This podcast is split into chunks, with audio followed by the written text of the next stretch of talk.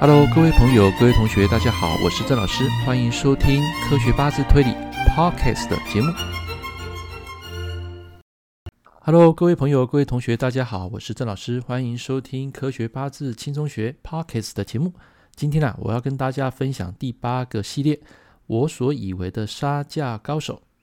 来，这个呢，基本上来讲，我们要讲一个比非常有趣的事啊，在某一天早上啊，我一如往常。整理自己的文章精选集，突然间呢，我看到一篇文章啊，就是啊，你曾经遇过爱杀价的人吗？啊，那么这篇文章呢，突然勾起我对八字啊内向的一个兴趣。突然间呢，我就想到一个组合，好来，这是什么组合呢？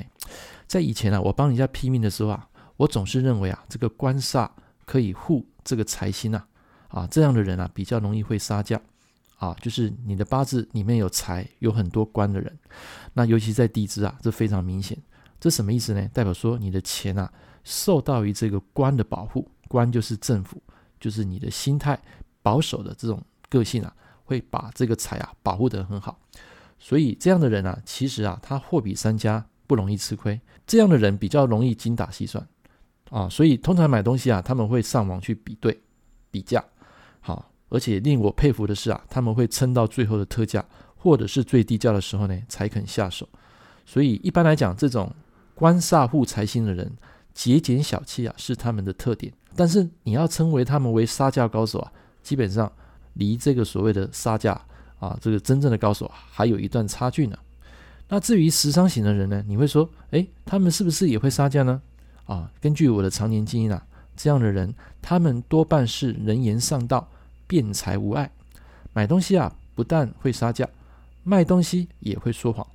所以你会说，食商的人才是真正的高手吗？No，真正会杀价的食神组合，现在我讲出这个答案啊，可能会令你跌破眼镜。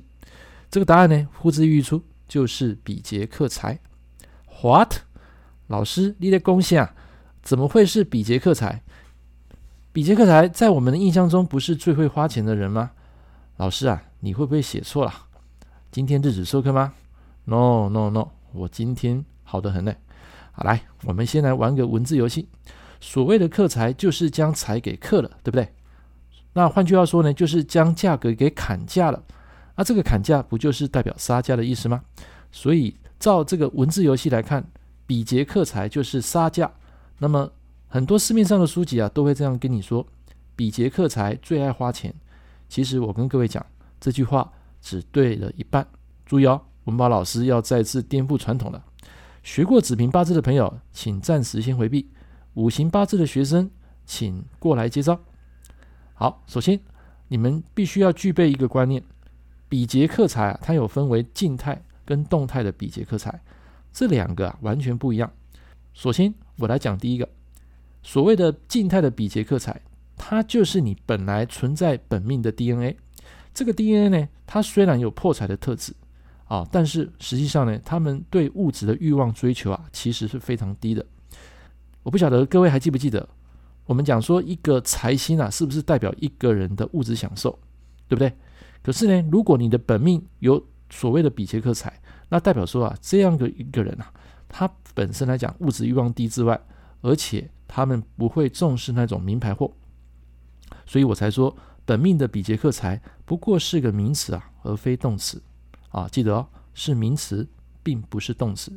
那么你可以讲说，诶，比劫克财还有什么性格呢？可能跟家里的兄弟姐妹啊，会有因为钱的问题啊，因为想要争夺财产的问题啊，会产生一些问题。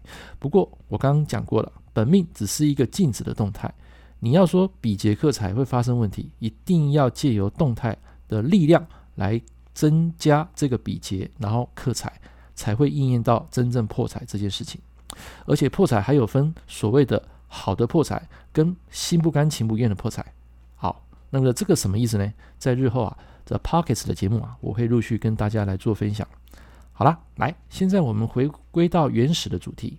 我们说啊，比劫克财的本命，那么这样的人有机会，请各位朋友去观察这些人他平常的穿着打扮。你会发现哦，他们并不崇尚名牌，yes，很少玩高档货，就是这个意思。那既然不买高档货呢，所以他们自然啊就不会乱花冤枉钱。所以讨价还价就是他们的筹码啦，能杀则杀，能少花就是代表赚到。不相信啊，请你试着去多批这样的八字，你就可以认同文宝老师啊所说的啊都不是假的。OK，好，那我们刚刚讲啊所谓的动态比劫克财，真正让人家感到非常有感的破财，就是这一种动态来的啊，什么意思呢？比如说你八字本命有财。财本命好好的，突然间在动态来一个比劫，这个比劫它可能会把财给克掉，也有可能把财给合掉。那我已曾曾经讲过，比起克，我更讨厌合。为什么？